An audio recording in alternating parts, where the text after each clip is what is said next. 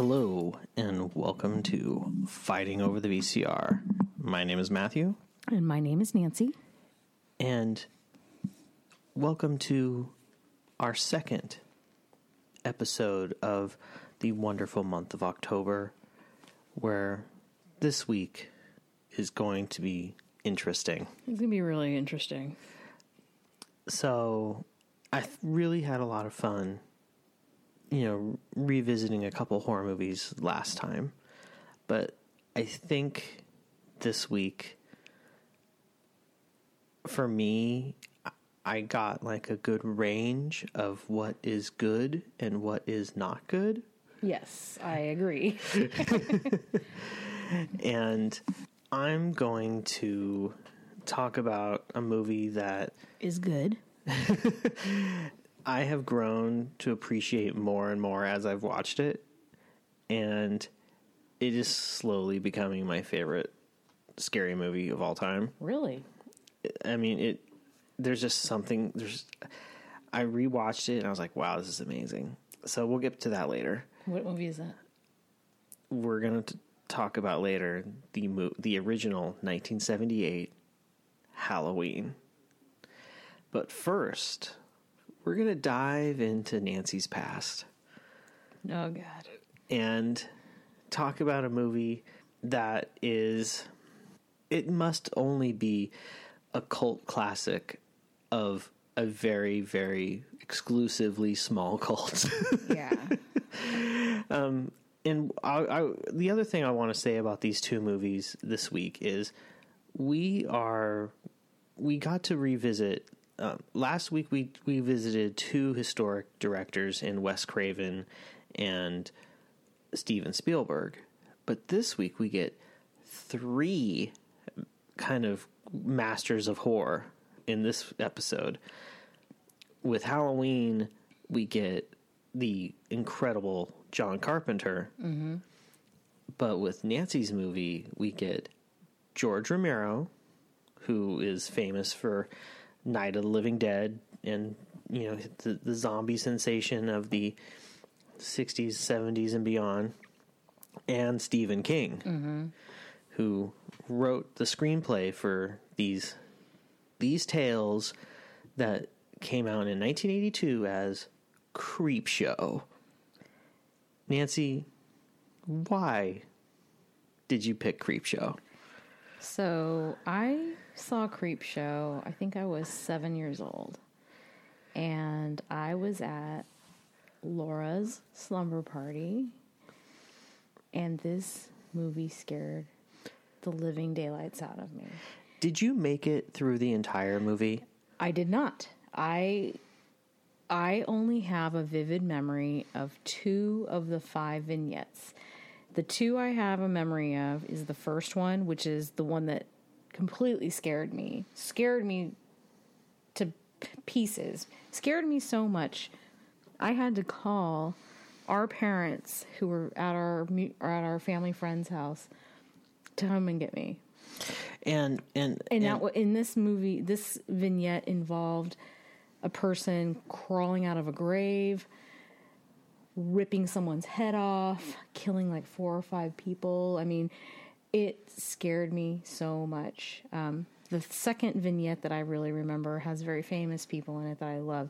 But the one in between, had no memory of whatsoever. And then the final two, I've never seen until last night. Because you didn't make it to them when you saw them, when you watched the movie? That, and I can't remember if I ever tried to watch this again and if I just inevitably fell asleep again. So, because this movie is 2 hours long. It is easily 20 to 30 minutes way too long, because the fourth story in this movie was 10 minutes too long. We're going to talk about all five of the stories in some detail, I guess, but also we're going to rank them later because just as an interesting way to kind of talk about why they were good or whatnot. But this movie was basically a complete piece of garbage. It was awful. I was so bored.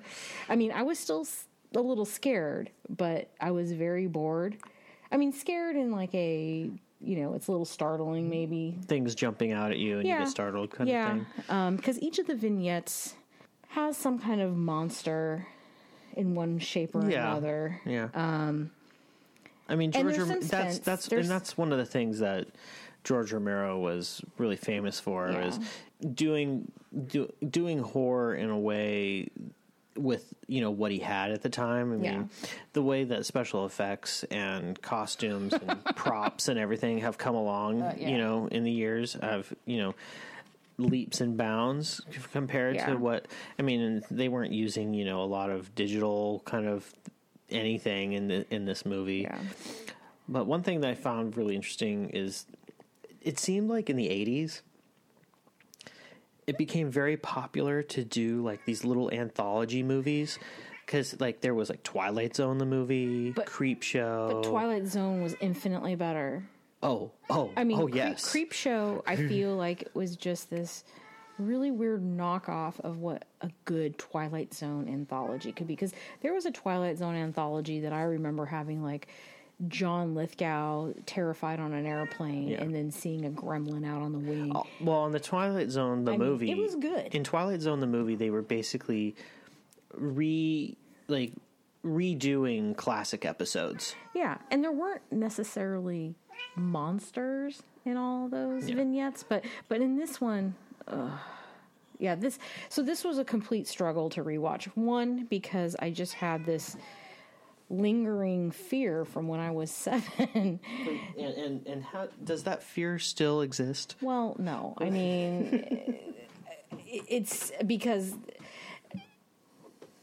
they make it seem like kind of like a comic book. I mean, in fact, there is a comic book that kind of opens the movie, and in between, as they're moving from one story to the next, they kind of end with like comic book imagery, like a panel in a comic book page is what the final shot of it ends up being, and then it's like the becomes a cartoon, and then it flips a couple pages to introduce what the next story is going to be. But oh boy, it was a total turd fest. I mean, the Father's Day vignette is the first one. And again, this is what I remember so vividly as a kid. I mean, I remember this evil father who had been murdered. Oh, by the way, we're going to completely spoil all of these. These are old movies, so we can't care about spoilers, especially if this movie's just so horrible. I don't care. I'm just really revealing everything if I want. Well, and it's really hard to talk about 5 different stories without really kind of giving something away. And it's... They're so short that, like, if you're and especially with Creepshow, if you're talking about them, I mean, a lot of everything happened. I mean, some of them are only like 20 minutes. So as I've stated before on the podcast, I like a movie that is well edited. I like a movie that doesn't linger or overplay its hand. Halloween is 90 minutes long. Halloween is a very tight, short film, and it's really great. But Creepshow somehow is 2 hours long, and I don't understand. Mulder is super talkative tonight. Well, you know, it's just it's that time of year. Well, and he watched these movies too, and he must have been pretty irritated at Creepshow.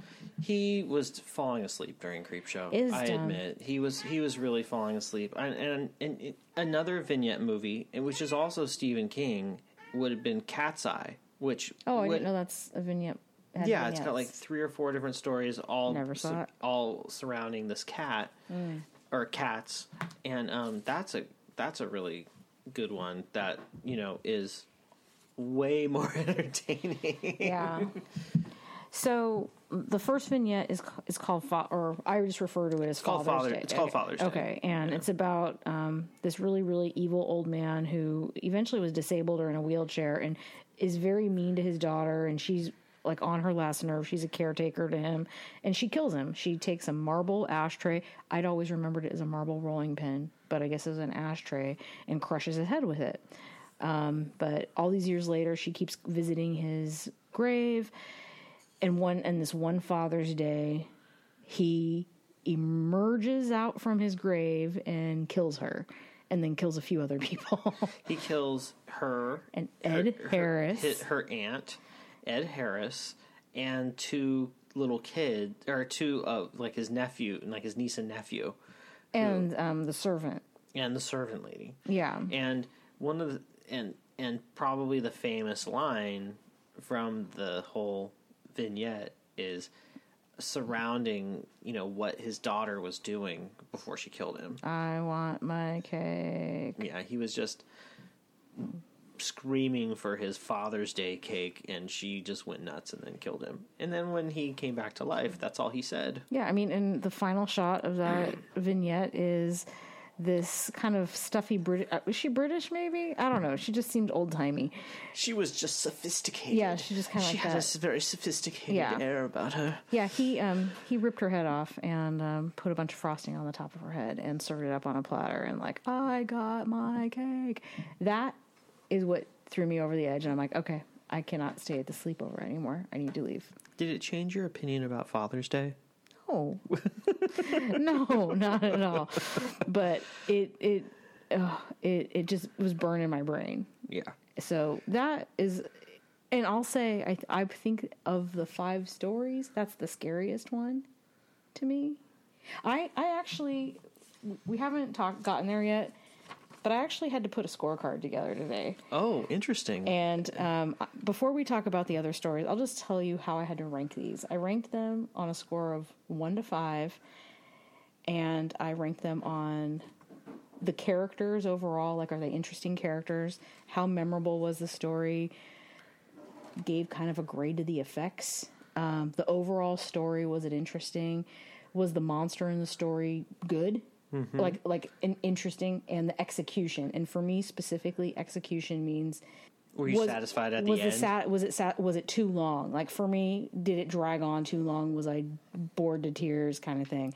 And wow, you took this ranking very seriously. It took me a couple minutes, but I mean, I got to play with a spreadsheet. I got to, use some numbers. I have like final totals and everything for these here. Oh, wow. Maybe I'll put a picture of my scorecard on our Instagram or something. That would be awesome. Yeah, but this Father's Day episode is, again, it really shaped. It left such an impression on me as a kid. I mean, and we also at this age, there was a Alfred Hitchcock TV show that had a few scary things, never anything gory, but it definitely freaked me out. In the 80s, we also had Tales from the Crypt. I mean, that was basically the same thing, just not put in a movie form. Yeah. We'll get into the rankings later, but this movie this story, again, was really tough for me. You move into the second story, which was my least favorite. It was about a meteor that comes, and Stephen King is the actor, and he basically grows all this green moss all over him and his entire property, and he ends up having to shoot his head off with a shotgun later. It was so stupid. It dragged on. I hated it. I hated every moment of that story. Okay. What did you think of it? Was it dumb to you? It wasn't my lowest ranked one. Oh, really? But it was so goofy.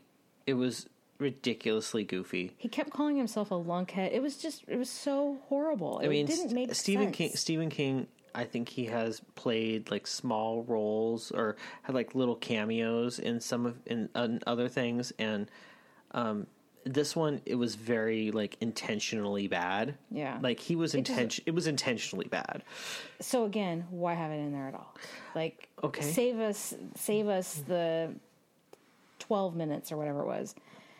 The third story was my favorite, and it was about something to tide you over, and it had everything I like. It had Leslie Nielsen as this very evil bad guy who, all these years, again, I'd thought that was George Papard because they kind of look similar, but no, Leslie Nielsen, who normally was really goofy. Like, he was an airplane. He was in all the Naked Gun movies. I mean, but he is this very rich, owns a private beach, crazy jealous husband, and he decides to bury his wife and his lover, who is Ted Danson, bury them alive, and they come back as evil sea monsters and bury him alive. I didn't even catch on that was his wife, and she was cheating on him with Ted Danson. I thought he came in there like she owed him, like Ted Danson owed him a debt or something. No, because Ted Danson said, you're going to get out of this easy. You're not going to have to pay a dime in alimony because she just wants out. Ah, I didn't catch that. Yeah, they were having an affair. Ted Danson with his thick, full, beautiful hair, and he was so great in this episode. And if it's real. If it's real, but who cares? So that was my favorite of the three. And then the next one, which was way too long, half hour long, it's called The Crate, but it had way too much going on. But I liked it a lot, but it had a lot going on. It had a very, very bitchy, mean wife character played by Adrienne Barbeau. Barbeau, was that what I was saying? Hal Holbrook, her poor husband who had to put up with her shit. A lot of stuffy professors, which was pretty funny because he would have all these fantasies of killing her, and like in one part everybody claps and applauds that he'd shot her in the head, and that was funny. But then they also throw in this Bigfoot monster thing that ends up killing a lot of people, and it just, I don't know. It could have been executed a little better. That's why it's not like my second most favorite story. Just the length of it was too long. It easily could have been 10 minutes shorter and just kill her. Because really, the whole point of that story was to get rid of the stupid wife. Yeah. And make it look either like an accident or there's no trace left behind. And then the final story, which was done very quickly, it was very tight, and it's not my worst, it's not my least favorite. In fact, I think it might be my second favorite, is all about a really evil, maniacal, rich man who lives in a sterile environment with the exception of hundreds of thousands of cockroaches that ultimately kill him. That, I never saw that one or the one with Hal Holbrook until yesterday watching it. And yes, the cockroach episode is very gross. It makes you itch. It's very disturbing, but I thought the pacing of it was great.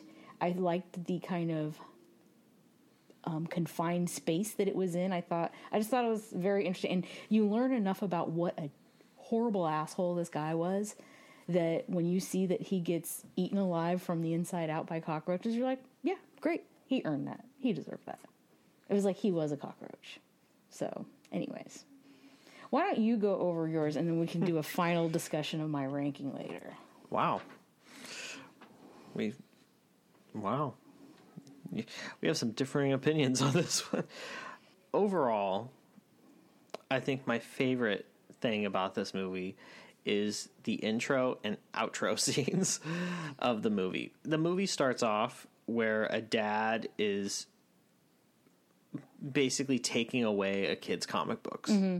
And the comic book is Creepshow. It's called Creepshow. So there's like all this really kind of cool animation that happens in between the vignettes with the Creepshow comic that looks really cool.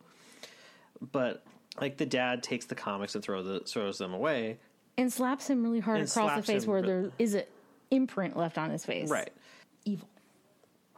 And he's the monster in that story. And then after the last vignette, the end credits are, you know, some guy's like going through the trash, and he finds the Creepshow comic books, and he notices that there's a clip out or like a coupon cut out of one of the books for a voodoo doll. Mm-hmm.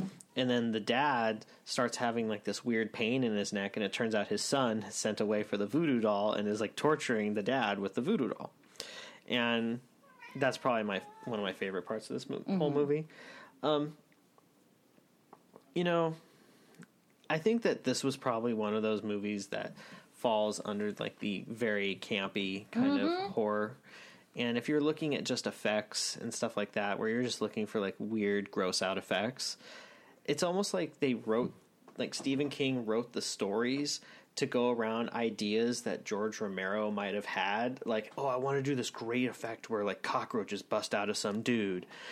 Write me a story around that. Or what if some dude turned into a plant? You know, write me a story around that.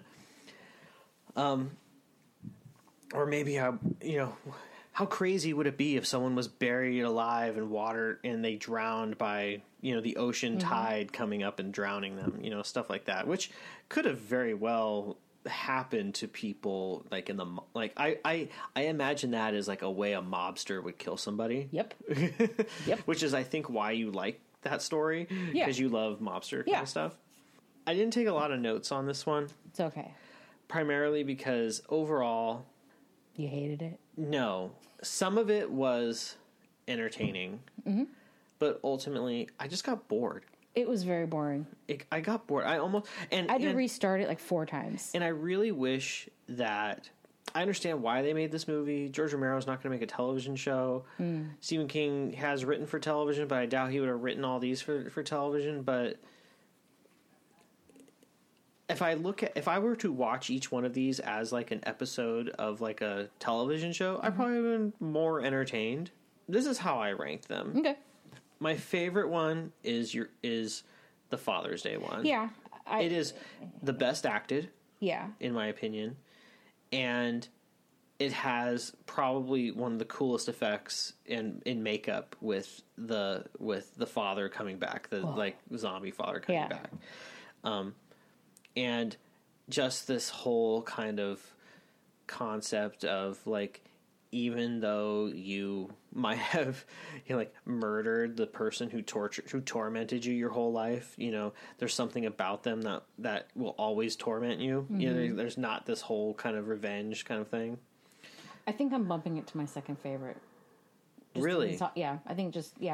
I definitely scored it way too low on a couple things here. If anything, it gets ranked high just to see Ed Harris with more hair and disco dancing. I was going to say dancing around. He was amazing.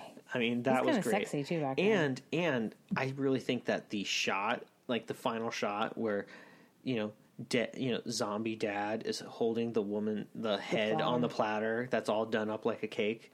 That's a great shot. Yeah. Yep. It's bumped to my second favorite. My second favorite is the Ted Danson episode, because that's the one that always stood out to mm-hmm. me. I have seen this entire movie, and I remember watching the whole movie. Okay. But I never could remember what happened in that second one or what happened mm-hmm. in the fourth one. It was just it didn't leave an impression on me like the Ted Danson one, mm-hmm. primarily because of the realness of. You could actually get buried in sand and get in, and someone could drown you. Yep. So and we watched Cheers a lot growing up, so we were very familiar with Ted Danson, right? And Leslie Nielsen, and we're very familiar with the two of them. Yeah.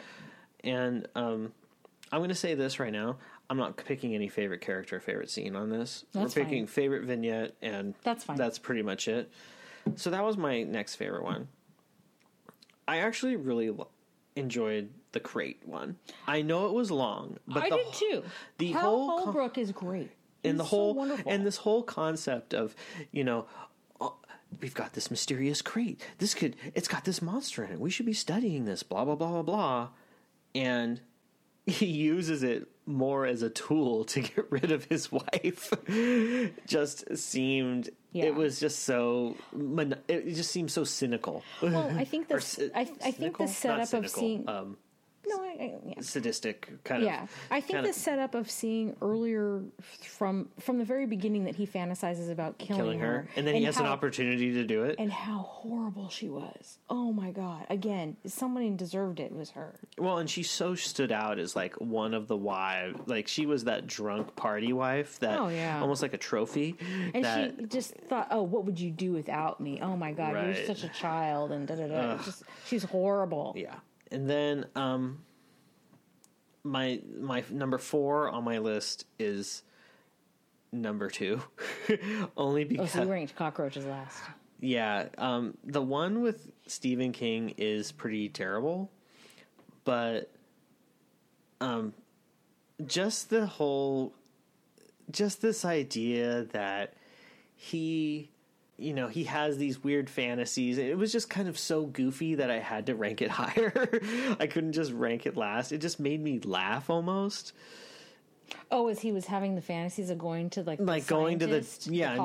selling the meteor and getting $200 for it, and just it was just so stupid. But then I thought it was really impressive how at some point he was just like, I'm going to shoot myself. And then he shoots himself. Yeah. Instead of, things had gotten that bad for him. Yeah. And then the fifth one, the thing about the fifth one that got me is, first of all, by the time that one was on, because I didn't pause this and take breaks. I watched it straight through. By the time I got to this one, I was like, is this over yet? Yeah. Yeah. So I had been burned out. Yeah. Which for a movie, if I was watching episodes, I would have appreciated it more. For a movie, it just didn't work. Yeah. It didn't work having this one last. I think the crate one should have been last. The crate one probably should have been last, or the Ted Danson one should have been last. Yeah. Because that one has the most memorable. Well, and it has the most suspense. Oh yeah. It was very, very suspenseful. It was more suspenseful. This one was basically, oh, I'm taking Howard Hughes, I'm putting him in a horror movie, and what if Howard Hughes, who had like crazy OCD, if you've ever seen The Aviator, and 'cause that's basically who he was. He was Howard Hughes in this room, not wanting. I mean, he would talk through like the door, and people wouldn't talk. I mean, he didn't want to talk to anybody, and he's this huge rich guy being tormented by the thing that would most torment him, and then just all the cockroaches. Apparently, that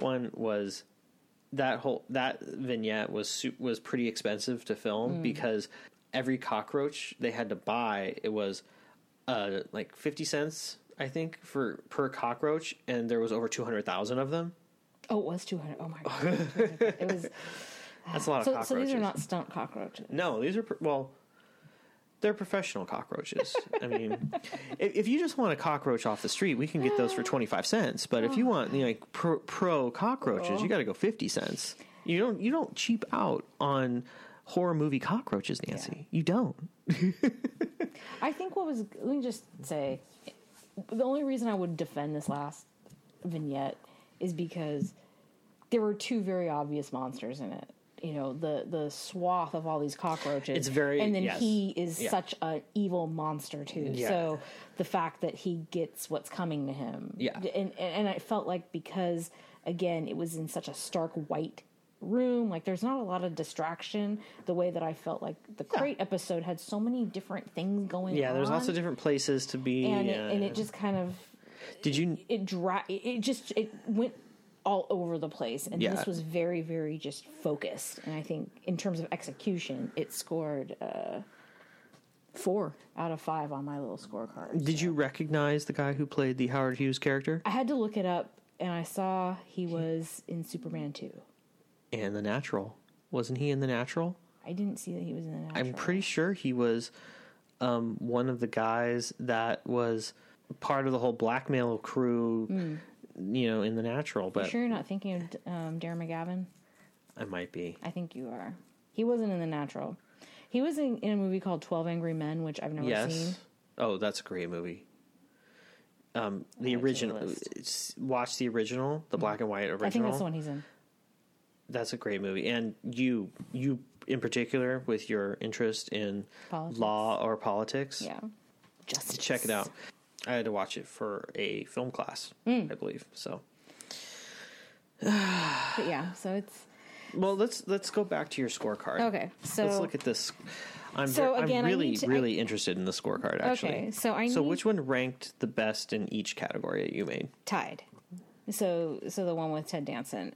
So again, I had characters, memorable scenes, how did I feel the effects worked out, the overall story, did I think the monster was interesting, and the overall execution. Tide got 29 out of 30 points for me. Wow. The only thing that it got a 4 out of 5 in was effects. But again, this is early 80s, no computers. So. Yeah, I read a little story. So again, we're ruining these things. After Ted Danson and the woman he's having an affair with get offed by the ocean, they come back and as like sea monsters, basically bloated sea monsters. And apparently, when Ted Danson was in the makeup for that, his son was there, and he was very careful to like stay away from his son because he didn't want to scare him. And at one point, he his son saw him, and his son was like, "Oh, hey, Dad." He wasn't taken aback by the fact that he was under all this makeup or anything. It was like, "Hey, what's up, Dad?" So kind of funny little story. That also kind of gives you an idea of the quality of the effects. Yeah. So I just had to re-rank the Father's Day episode and increase the scores. So. Oh, she's recalculating, folks. I am recalculating. And she's doing this on paper. She didn't bust out her Excel spreadsheet for this. I did not. Okay. So I had it at 19 points overall, where I didn't give the monster being good a whole lot of credit. I only gave it 1 point, but you talking about the father being a zombie and thinking of it in that way, I really, like I'm bumping it up to 5 points. I'm really thinking that the look of the head on that platter, yeah, and whatever actor, whatever, however they did the whole like bad zombie father and everything, mm-hmm, like the look of that was pretty creepy. And if it scares you that much and left an impression on you that much, it must be ranked somewhat higher. Oh yeah, you know what? I added this wrong, so now it actually fully goes. Yeah, now it's up to 26 points. So yeah, it got.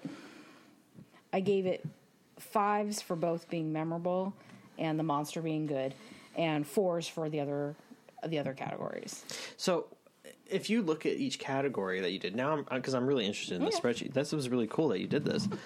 I'm kind of curious what won in each category. So for characters, it was a tie between the Tide episode and the Cockroaches episode. Yeah, because they were the most dynamic characters. Mm-hmm. It wasn't all about the monster or anything, mm-hmm, really. It was about the acting. Yeah. For memorable, you have a 3-way tie between Father's Day, Tide, and Cockroaches. Yeah, I will never forget the Cockroach episode. Now that I've actually seen it, I will never forget it. And you will never forget the Father's Day episode just because of your childhood trauma. Correct. And I'll never forget the Tide episode because it was by far the best one for me. No, I'm very interested in this. Under effects, nothing got a 5. The highest rank you have on effects is a 4 for Father's Day and Tide. Yeah. You were not impressed by the effects. Well, I mean... and you're probably comparing it to... I don't know. You know... maybe I should have left that category off, maybe. I don't know. I think that's a fair category. I mean, if something looked... I mean, you can clearly tell in the meteor plant episode, like at the end when he goes to shoot himself, he's wearing like a bag. It's like a cloth green, like moss bag that he's in. He doesn't even have hands anymore. It reminded me, okay, this is going way back. It reminded me of walking around early 1980s, the Alameda County Fair, like the garden expo, and like seeing kind of like weird fake moss for some of the displays where people are setting up their... like AstroTurf almost? Yeah, it just... It looked so bad, yeah. It looked like really bad artificial plant kind of filler moss. Yeah. Like it was... Oh, I wish I had those 15 minutes of my life back. For overall story, you have the Tide one ranked highest. Yeah. For the monster being good... because of your upgrade, it's a tie between Father's Day and the Tide episode. Because the monster is actually two different people in Tide.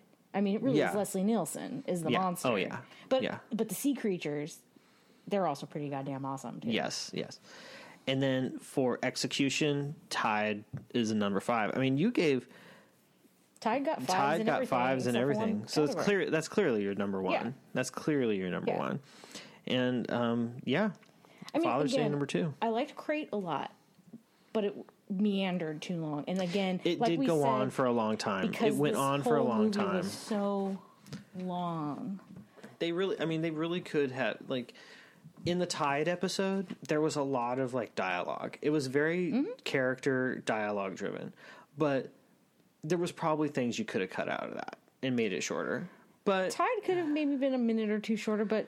The Crate episode, though, oh my God. It was like 8 minutes too long. There was way more going on. Like how many times they kept going back and forth between where the crate was. And honestly, we didn't even need to see it wrap up where he drags the crate off to the bottom of a lake and then, ooh, now the monster escapes. Like, who cares? Like, the only thing I cared about in that episode was the monster going to kill the wife. That's all that was important in that episode.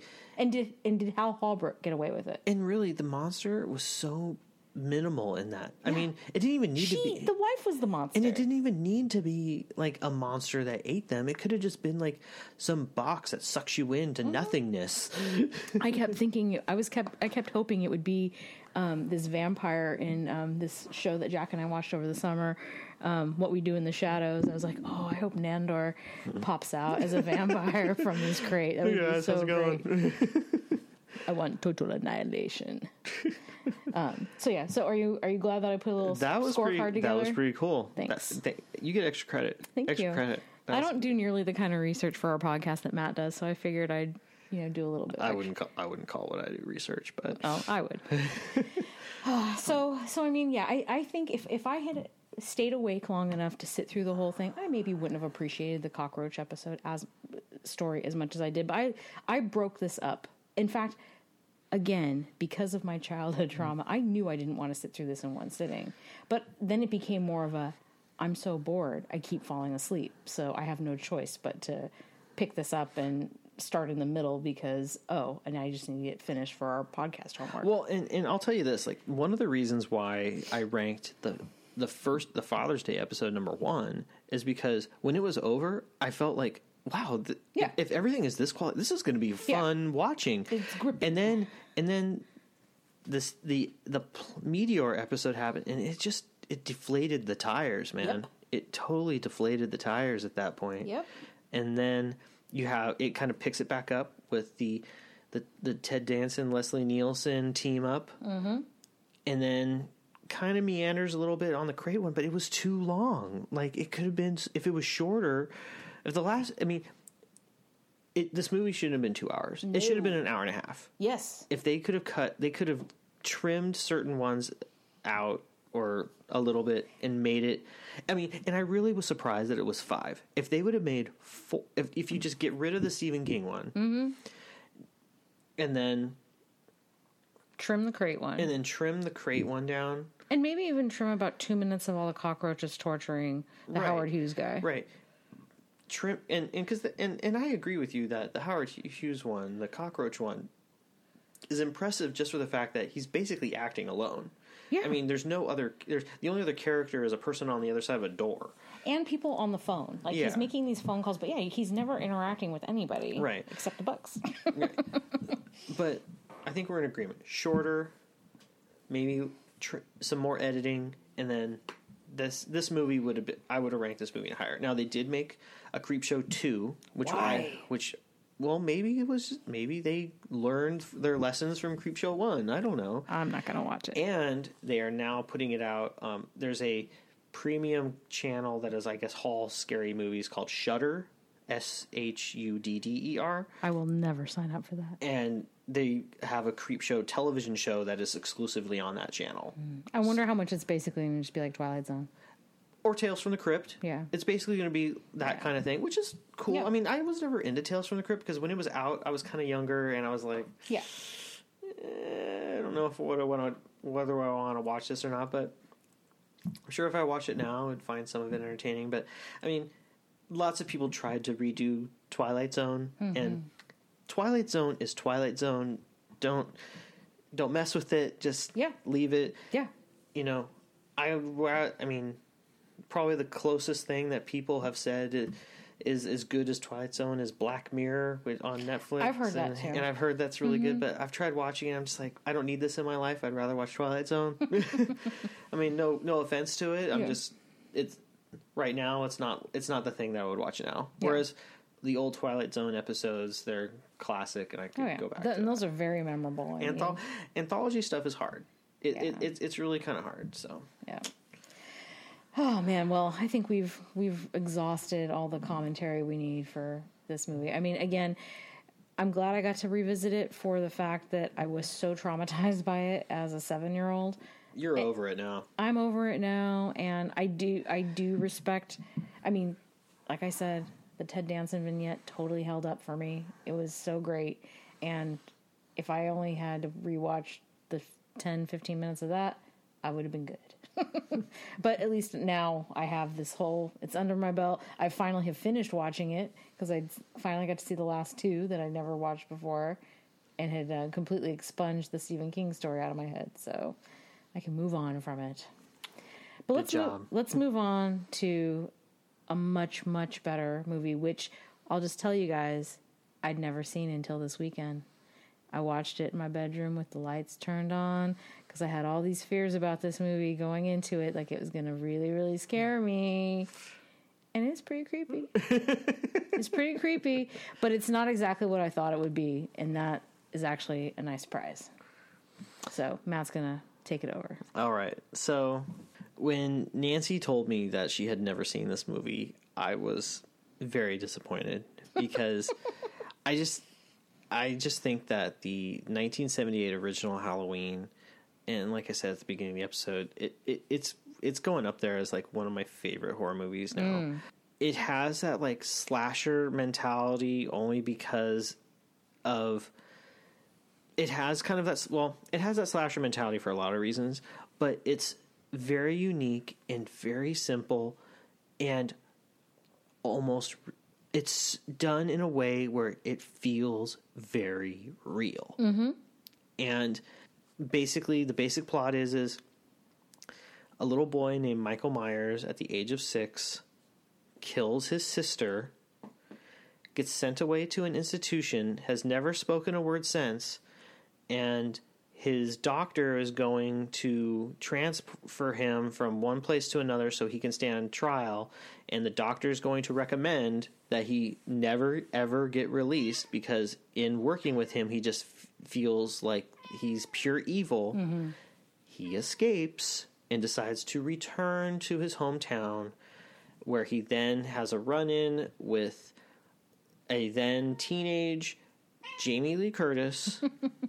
And this is the movie that broke her and, you know, got her into movies beyond this. She's a huge star now. She's great. And then spends the rest of the movie, you know, stalking her and eventually trying to kill her, her friends, and everything. This movie is made by the great John Carpenter. He wrote it, he directed it, and he did the music on a budget of $300,000 in 20 days. He made this in 20 days? He made the movie in 20 days. Dang. Jamie Lee Curtis apparently was given $100 and told to go get your costume. She went to JCPenney's, bought the clothes that she wore in the movie. She only has 2 outfits in the movie. Well, it takes place over what, 48-hour period? Minus the opening scene. I mean, you've got the opening scene where you see the murder of Michael Myers' sister. You have the day he escapes, which is October 30th, and then the day he returns to Haddonfield, Illinois, October 31st, 1978. Nancy was a wee little child, and I wasn't even born. Nope. You were on the way, though. I was on the way. Yep. That's right. I could have been Michael Myers. Oh, my God. But anyway, and the more I read about this movie and the more I look into the production of it, I mean, I just respect it way more. I enjoy it way more because knowing what John Carpenter did on such a small budget, the way he got, I mean, and I think overall, like we've talked about acting in these movies, I think the acting is pretty darn good in this movie. Yeah, I mean, Jamie Lee Curtis by far is a standout. Donald Pleasance is a standout. Even her friends, who are not the greatest, but we've seen worse. There's not a lot of effects in this movie. Well, now that you're telling me it was only $300,000, that makes a whole lot of sense. And it's not bloody. It's not really bloody. Mm-mm. And I just feel like this could actually happen.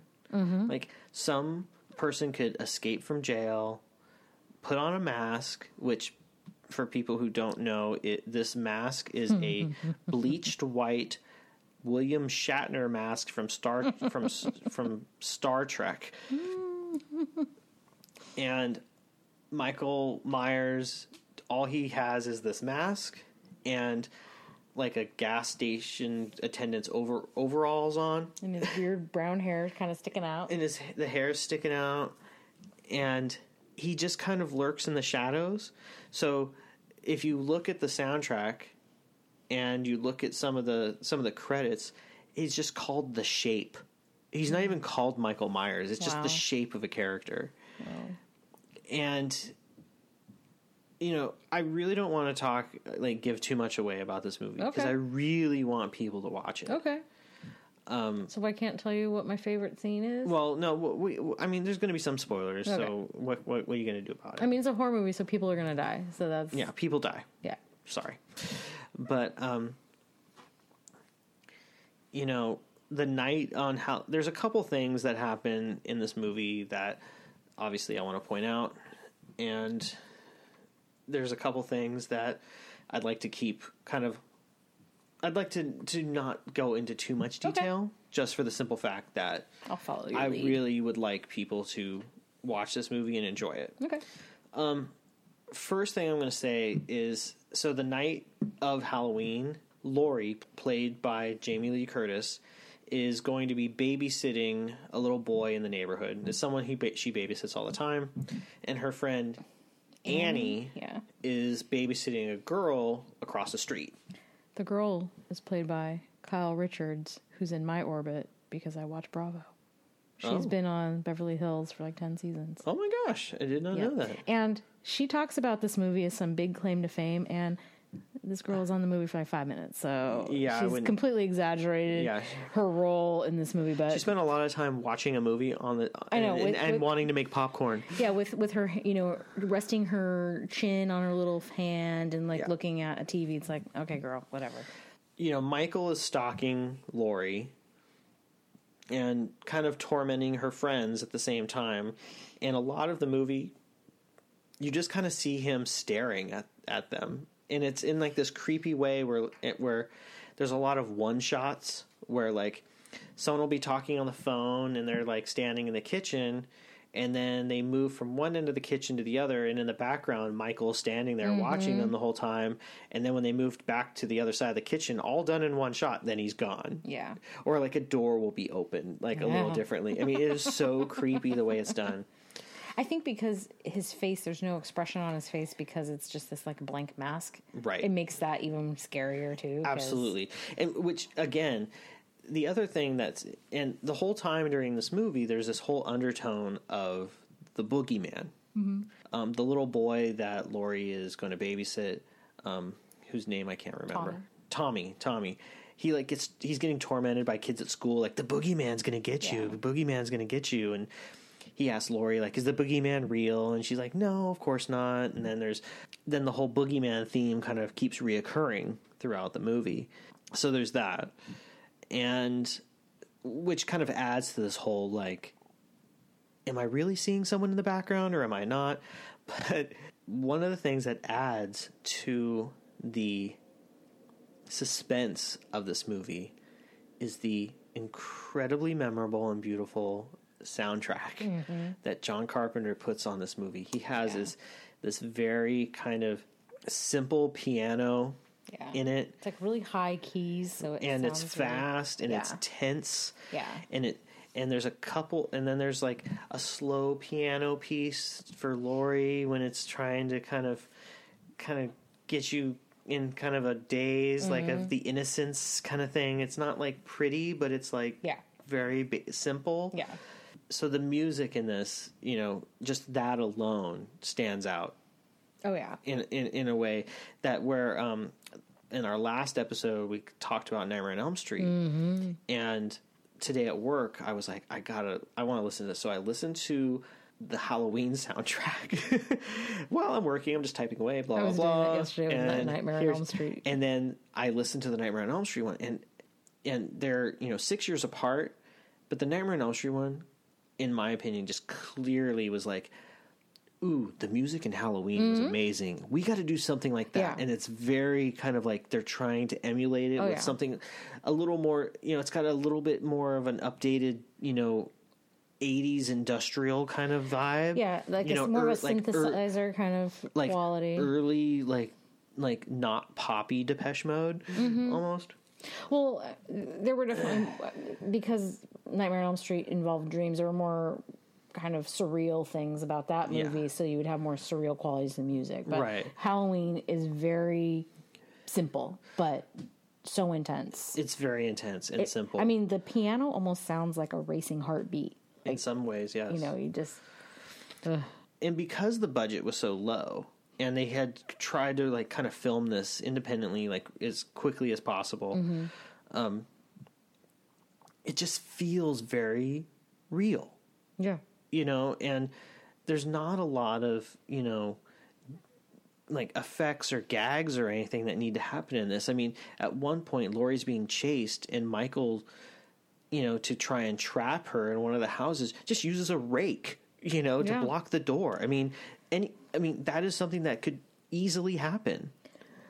Well, I want to interject and say I think one thing to add to kind of the suspense and like what feels real about this is because it's over such a short amount of time, she wasn't feeling like she was. She noticed that something seemed a little off. Like she kind of thought she kept feeling she was being followed. Kind of, but it's not like it lingered on that. I mean, the bulk of what happens is just on Halloween night, and mm-hmm. it's probably over what a 2-hour period, if that. Well, it's you know she.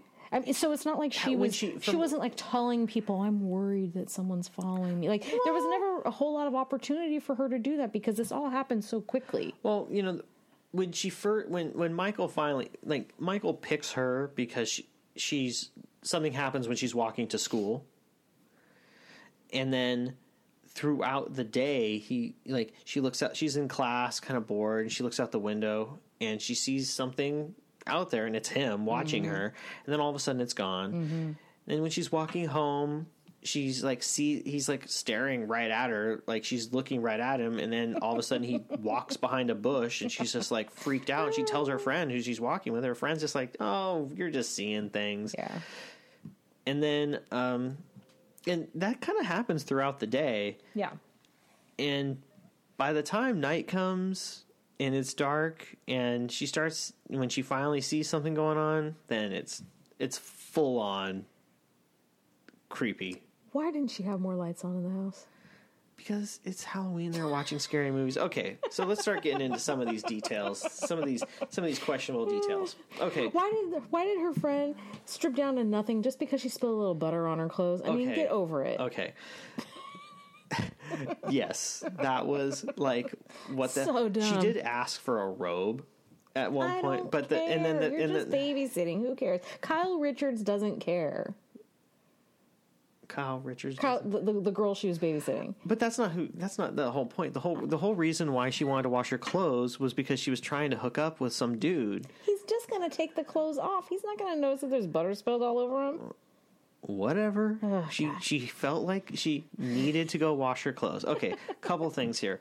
So I'd like to I'm going to kind of, you know, go on a little tangent here, and I'm going to mention something that is not necessarily related to this movie, but it is. My wife and I have really kind of strong feelings about movies where animals are hurt. I don't like it when like an animal's unnecessarily hurt. Mm-hmm.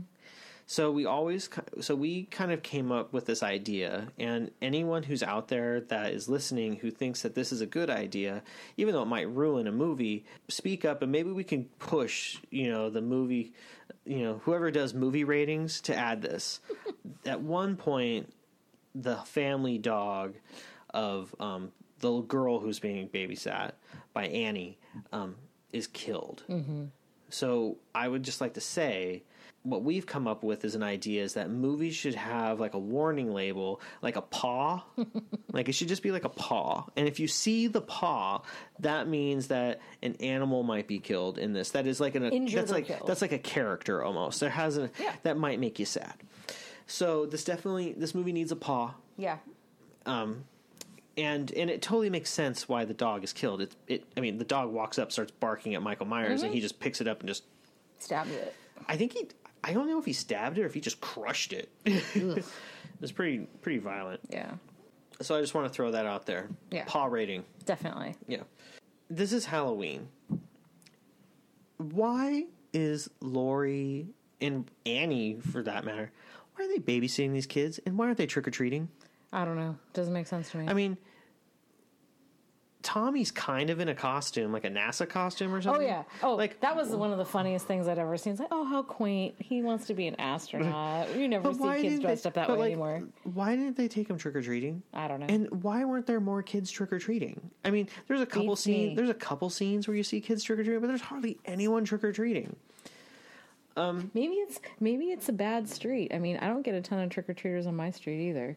So maybe they're just on that dud street that I don't know. All the neighbors have kind of like had a secret agreement to not give out candy, so no kids ever go down that street anyways. I mean, they all keep their lights off, so kids don't think that. Well, I'm pretty sure what it comes down to is they shot plot this movie, device. Well, they shot this movie in 20 days. They only had a $300,000 budget. They weren't going to go to whatever neighborhood they decided to film this in. They weren't going to go to every single house and say, "Hey, can you all decorate your houses?" And like, we're going to have a bunch of kids here, and that would up the budget. And also, this movie is supposed to take place in Illinois, and it was all filmed in Southern California. So, you know, they did what they could with what they had. But one of the things that annoys the crap out of me is they have another friend. No, wait, Annie's... No. Annie is the... third friend, or her second friend. Annie is the less exciting version of Jennifer Grey. Okay. She's got like the big crazy hair so picture Jennifer Grey from Dirty Dancing. Is that Annie? Yes. Okay. Because the blonde is later. But the blonde and Bob hook up later. But it's not Annie and Bob. No. Okay. Hold on. Just want to make sure I got these names straight. Annie is the other babysitter. And she's the one who spills the butter. I mean, I could be wrong. I've only seen it once, but I'm pretty sure. No, you're right. You're right. Linda. Okay. Linda. Okay. Thank you. Thank you for letting me double check that. Yeah. People. Linda, played by P.J. Souls, who was in Rock and Roll High School and another movie called Carrie that is pretty good. Linda has like this terrible California accent. She like she keeps saying like totally, and I'm just like, Linda's ridiculous. I'm like, you are not from Illinois. Get me a beer. Yeah. She's the stereotypical like slasher movie character where you're like, oh, she's gonna die. Yeah. So that bugged the crap out of me while doing my rewatch. Bob's glasses had to have bugged you too, right? I didn't really care about that. That didn't bother me. Here's another thing that really kind of bothered me. So they know that Michael Myers has escaped. They know he's from Haddonfield. Wait. There's only... they're not publicizing it, though. That's my point. Yeah. Why isn't the sheriff putting out, like, an all-points bulletin, like, be advised, former resident and serial and killer of his sister, Michael Myers, has escaped and may be returning to Haddonfield? Why is that not happening? Kids, don't go trick-or-treating. Parents, have all your lights on. Because why would any adults be smart in these movies? I know. But they're hunting for him. And at one point, Dr. Loomis even says, no, I don't want this out in public. Why not? Yeah, I don't know what he thought Mike Myers was going to do if it was publicized. I mean, there should have been an Amber Alert of some kind that Michael Myers was out there wreaking havoc or potentially wreaking havoc. Yeah. The other thing I want to point out is at one point they kind of figure that Michael Myers is going to go back to his house. Mm-hmm. So Dr. Loomis is just kind of hanging out at the house. And then all of a sudden he's like kind of just meandering down the street. And what is there? The stolen car that Michael Myers got away from. How did he not see that car like 3 hours before? Maybe all the sheriffs were like out partying on Halloween or doing their jobs. They weren't patrolling. Not very good Again, police work. Dumb grown-ups in these movies. And then probably the classic slasher horror movie device that you probably see over and over again. When Laurie has a weapon, why does she keep dropping it? And why does she just not repeatedly keep stabbing him? Mm-hmm. When she's got the chance, why does she hang out with him? Slit his throat. Yeah. Run away. Yeah. But why doesn't she leave? Well, she tries, and the guy keeps going after her. But, well, here's the one that gets me, though. Finally, Laurie does something smart, and the kids do something smart, too. When they finally kind of get out of the house and kind of get some distance from it, they start screaming their holy heads off. And in probably one of the most, like social commentary kinds of things, like, people just start turning their lights off. They're like, oh, yeah, you're screaming. I don't want to help you. Yeah. As opposed to, like, being like, what's the matter, lady? Yeah. There's a psycho killer right there. What are you talking about? Let me help you. Here he comes. Oh, crap. Let's call the police. Yeah. I mean, again, you don't have a movie if people are smart in these situations. Or good neighbors. Yeah. So, again, those are, like, nitpicky things to me. But in general, I mean, this movie is great, and so suspenseful, and it's incredibly suspenseful. I am so impressed that you watched this for the first time with all the lights out. No, I did not. Oh, they were all on. They were all on. Yeah, I had two lights on. You had two lights on. So set the scene. You're by yourself. Yeah, I was. So I watched it. I don't remember if it was Friday, Saturday, or Sunday, but no, I during the day. It was around dusk, so it was getting dark outside, but I wasn't so sleepy and worn out. Because, you guys, I'm a total morning person, and after 7 o'clock, don't expect me to always stay awake through things. But I made sure, like, I'm not going to get too comfortable. I'm going to be wide awake. But, yeah, I had two big lights on in my bedroom while I was watching this. Wow. Yeah, but because it's 86 minutes long, I watched the whole thing all through without lots of pausing. Well, heck, and after no dozing off. After that, you could have just turned all the lights off and watched it all over again, and then you knew everything that was going to happen. No, because I'll tell you this: I've seen this movie many, many times throughout the years. I think the first time I ever saw this movie was on TV. How old were you? I was probably 10, but I never. You watched this when you were 10? Yeah. Oh my god. But I don't think I ever watched it all the way through. Like, it would get to a part, and I'm like, yeah, turn that one. That was a turn that one. Uh-huh. You know, because I just didn't make it all the way through for a little bit because it's freaky. I mean, yeah, it's intense. I mean, it can be really intense. But over the years, I've watched it over and over again. My wife and I love it. You know, this is probably top notch. John Carpenter, you know, just from a storytelling point of view and everything, like, it's not that complicated. John Carpenter, who also did Big Trouble in Little China, right? Yes. Okay. Yes. I mean, and if you look at, like, the complexity of that and can then look at this, you can see the range. Yeah. Or Escape from New York, you know, he's got a whole city he's got to escape from, you know, in that one. But I just really love, like, the idea. I mean, so let's go beyond this movie. So this movie ends, and then a few years later, they make a sequel to it, Halloween 2, which I would say is almost equally as good. Mm.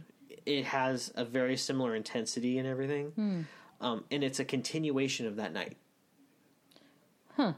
So, and it's got Jamie Lee Curtis reprising her role, and I would recommend watching that movie as well.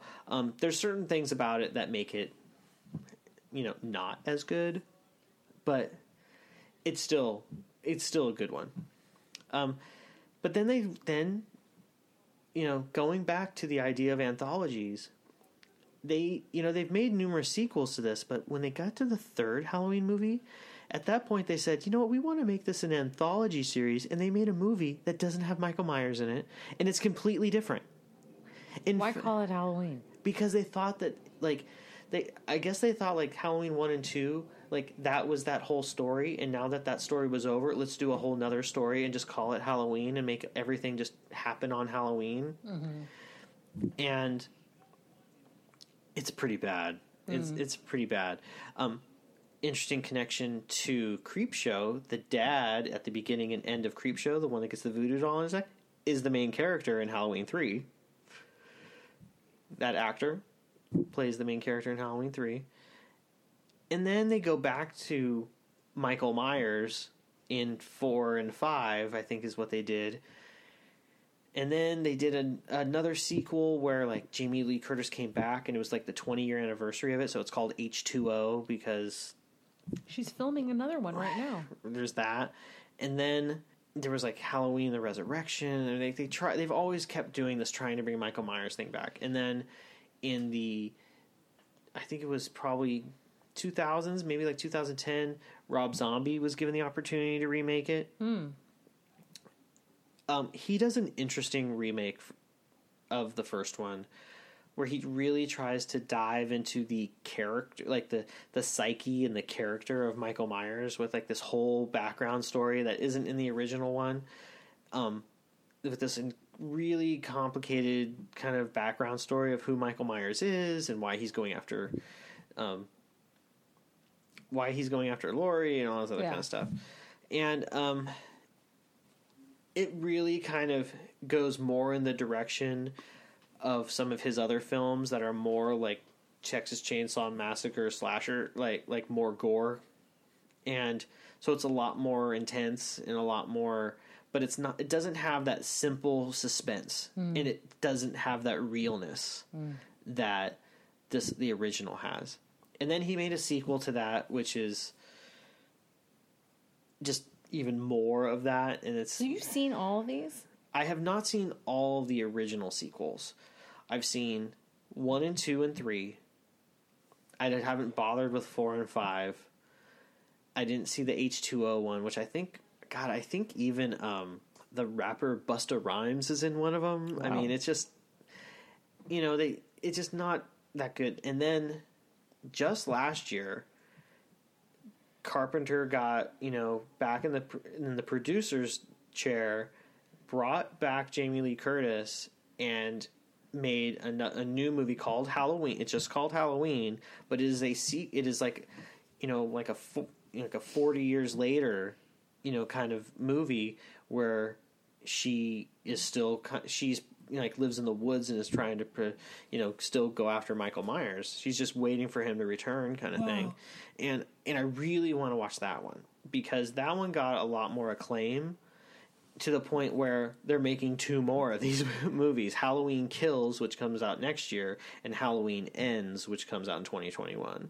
Kyle Richards is reprising her role. Really? For the one that's going to be in the middle, so not the one that the one they're filming now. Yep. And if you follow Jamie Lee Curtis on Instagram, I just saw something today. She posted a photo about how they're just starting to film it, and she's got her little Laurie look on. So I mean, there's been a ton of these movies, but it all goes back to this original story that John Carpenter wrote with another screenwriter, Deborah Hill, I want to say. A lady had some input. Yeah, nice. The 2 of them wrote it. I just really, like I said, I mean, we got to revisit Nightmare on Elm Street, which, has been, tons of sequels, made tons of money. You can buy Halloween masks of that. Well, you can do the same thing with this movie. This is that other movie of those big 3 that I've talked about of Michael Myers, Freddy Krueger, and Jason Voorhees. But I'm starting to think this is my favorite one. So you watching this for the first time, who's your favorite character and what was your favorite scene? So Laurie's my favorite character. That's mine too. Obvious. I mean, there's something, she has an innocence and but it's just, again, she's smart, and so real. Mm-hmm. It's not like, there's no, like, how do I put this? She doesn't fit into, like, a mold. Nope. She just seems like a normal, average high school kid that you would know. Yep. She does a lot of babysitting, so she's good with younger kids. Yeah, they tease her about being a Girl Scout, and they tease her, and they tease her about, like, never having guys around or anything like that. So she's kind of a bookworm kind of person, but you don't really see that. I mean, you kind of feel like, oh, well, she's kind of a stuck-up bookworm, but she's not, because she's walking around without a bra on, and then she's smoking weed with her friend. Yeah. She's not just she doesn't fit a stereotype, which I think is cool. Yeah. So Laurie's my favorite character. Laurie's my favorite. My favorite scene is in the last, 20 minutes, 30 minutes of the movie, when Laurie runs across the street to go find Annie, and she goes upstairs and she sees Annie laid out on the bed with Mike Myers' sister's headstone on the bed. And then she turns, and then Bobby's body comes flying down because he's like hung him up. And then it opens a closet and finds the third friend. Linda. Like that scene I thought was so great, because then from there Mike Myers is haunting her in that house and kind of creeping around throughout that house. But that, like, 2 minutes was perfect. Yeah, that is probably like, that was probably like the scene with like the most, where he had to ask like the actors, like, hey, I'm going to make you look dead. So like, can you lay there really carefully? I mean, mm-hmm. that was probably really hard to do. And then have her like come into the room, just be freaked out. I mean, yeah. They do a lot. Carpenter does a lot of like single shot kind of stuff where he's just panning the camera around mm-hmm. and not cutting a lot. Mm-hmm. To have to do that as as a director and as an actor, you have to really hold that feeling for a long time. Mm-hmm. One of the things that I read was that Carpenter, when they made this movie, and I don't know if you have this feeling, but like if you're a creative person, sometimes you think like, oh, well, when you shoot this movie, you shoot it, you just shoot it as how the movie's going to play out. But that's not what happens is you have to worry about like sets and like all these kind of things. So you shoot the movie out of sequence mm-hmm. and you edit it. Right. Well, apparently Carpenter had like a meter that he put together for like how scared Jamie Lee Curtis needed to look for that scene. Like, oh, this scene's near the end, so look way more scared than you do in that other thing. So that's where you really kind of test the acting chops. Sure. Which really makes Laurie kind of stand out, Jamie Lee Curtis stand out. I mean, she's had a tremendous career since this, and like when you see her in this, you're like, okay, she's trading places on. She's just going to take off as a star. I love so many scenes in this movie because, like I said, this is easily top 5, if not top 3 horror movies for mm-hmm. me. It's so hard to pick a good scene, so I might just go cheesy, and the scene where the scene when Annie goes to the laundry room, which we've both agreed is kind of absurd because why are you doing this? There's like all of a sudden he's in the window watching her, and then she's not, and then the door closes, and just that whole thing. That's really well done. Anything in the house where like they're in the kitchen and then like he appears in the background. But probably the creepiest scene is when Laurie's walking home and he's like in the bushes. Oh yeah. Because you and I, we walked home from school from, from like 3rd grade through high school, And, you're by yourself and you're walking home and there's no music or anything in your headphone. You don't have headphones on. You're just walking, and then you hear something behind you and you're just like, what the fuck is going on? Yeah. You don't know who that is. And if you had seen this movie, it's like, who's watching you behind that bush and that kind of thing. And did I send you a meme today of that bush scene? Yes, I think you did. But again, very real. Yep. I mean, because he kind of comes off as like a kidnapper in that way too. Which, yeah, it's so weird. So I'm gonna say the bush scene for now. That's a great one.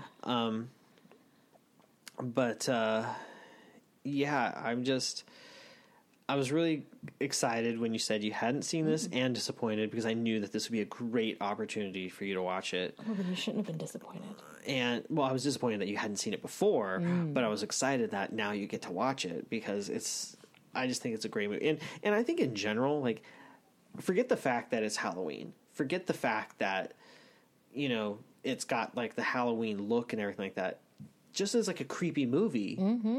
I mean, I guess in one of the original scripts, the movie was called, like, The Babysitter Murders. Mm-hmm. And it was going to take place over a couple days. But because of the budget, they were like, okay, we'll just have it take place in one day. And that totally added to the effect. Well, it made it a better movie. It's such a better movie. And for people to want to remake it and like keep regurgitating kind of the same character over and over again, just is it, really goes to show just how much movie companies A, want to make money, but B, also where like the lasting power of this character and these characters in this story versus, you know, other ones. I mean, because how long has it been since, you know, a Nightmare on Elm Street movie was made? I mean, you had the remake that didn't have Robert Englund, and then it just stopped happening. You know, even they've exhausted even Friday the 13th. I mean, it would get old. I mean, I almost like what they're doing with these movies more, even if they're redoing it or, you know, picking up the story where it left off 40 years later. That's even more interesting than, oh wait, the guy came back again. Now he's tormenting a whole new group of teenagers. I mean, well, so you're like what the issue you're bringing up with why do you keep regurgitating it? You know, how does if this monster never dies, then what's the point? That's how I feel about The Walking Dead TV show. Like, I gave up watching that show after the third season, mostly because a character I really liked ended up dying. But that show to me doesn't seem like it ever has any hope or any way out. Like, it, I mean, I haven't seen it in so many years. I haven't watched, like, the last three or four seasons. But it just seemed to be like there was no possibility of them ever curing the zombie curse or the disease. And it was just going to be insurmountable odds. And it's like, why do I want to watch this? I almost feel like... sorry for all the Walking Dead fans out there. I had to let go of it a long time ago. Well, no, I mean, I think whenever a television show goes on for a long time, if you're not seeing something that keeps your interest, then it's okay to abandon it. Yeah. I mean, The Simpsons has been on for like 30 years, and I know people who gave up on that, you know, a long time ago. After 15 years? But, I think one of the things about The Walking Dead is that it's almost like I have a lot of mixed feelings about The Walking Dead. It was I was entertained by it, and I got swept up in like the intensity of it. Mm-hmm. But then after a while, I was just like, I'm watching Doomsday Preppers or something like that, and I don't. There's a lot of times where.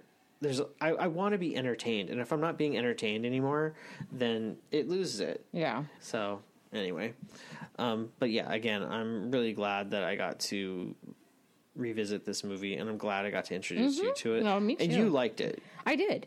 I mean, I don't know when I'm going to hurry up and watch it again. I mean, let me ask you this: if you were flipping through the channels and you didn't know what to watch and you stumbled upon it, would you stop and like watch a little bit of this movie? Sure. Yeah, I mean, I don't normally do that. I don't normally flip through the channels and land on a show for... If your boyfriend is doing that, and then all of a sudden he... And then you're like, oh, wait, stop. Stop here, right here for a second. Yeah, I mean, maybe. I mean, again, I think... I think because it was, you know, well executed, it used its time very wisely.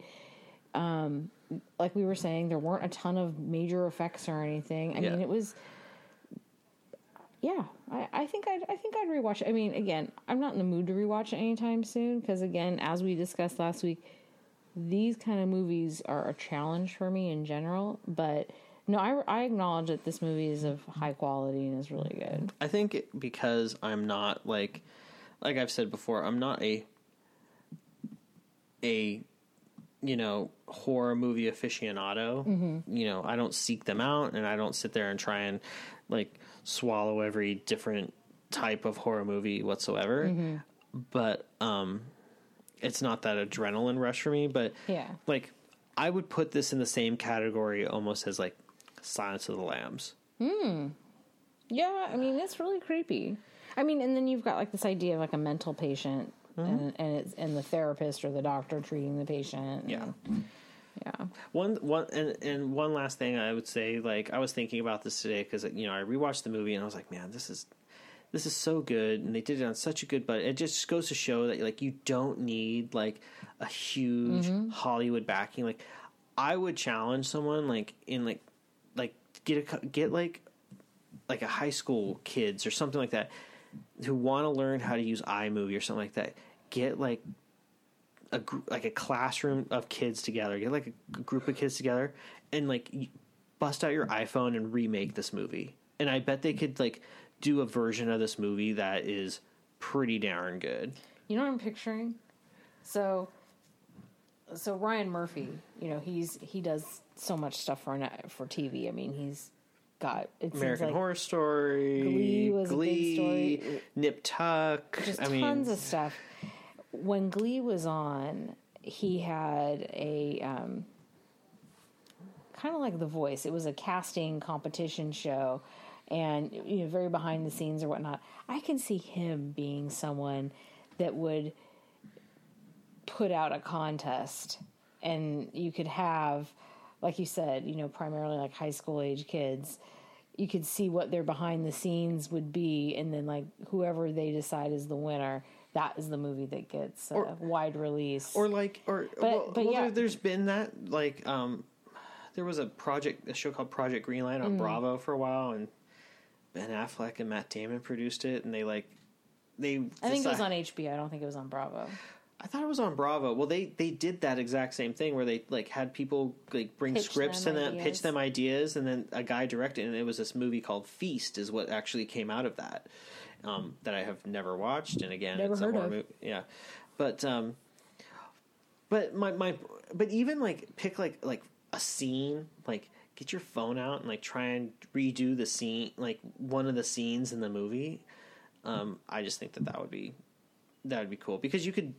I mean, just take Carpenter's music, throw it on there, make it look professional. You could totally do that with it for this movie. Yeah, yeah. I mean, you could definitely say the raw material that will still be available to you is the soundtrack. Oh yeah, yeah. And I mean, and obviously, a majority of like the script. I mean, you could do a couple things here and there to update it, I guess. Yeah, you could probably even like, if you needed some star power, see if. You know, maybe someone who was in movies around the 80s who's older now could play Dr. Loomis.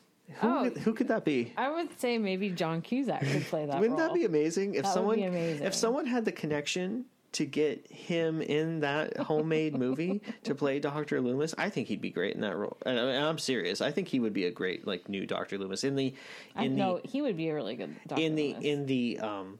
In the Rob Zombie ones, it was Malcolm McDowell. Which was pretty good, which is really good. That's great.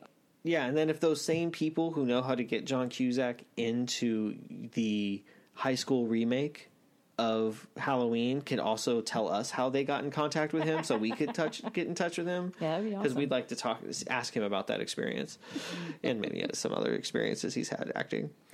But, great. I had a lot of fun rewatching these movies. Well, at least one of them. Yeah. One of them was boring and torturous, and the other is Halloween. Yeah. But so I want to thank all of our listeners. I want to if you have any comments about either of these movies, anthology movies, or you know, maybe you really enjoy some of the other sequels to Halloween. You know, maybe you can convince us to revisit them and check them out. I Halloween 2, I think, you know, is pretty darn good, and I'm probably gonna end up rewatching that before Halloween, the holiday Halloween. So thank you very much. Follow us online, Nancy. Follow us on Instagram. Thank you very much, listeners. Yeah, and just to put everyone in the mood, I just wanted to say one last thing here. Tangina? No.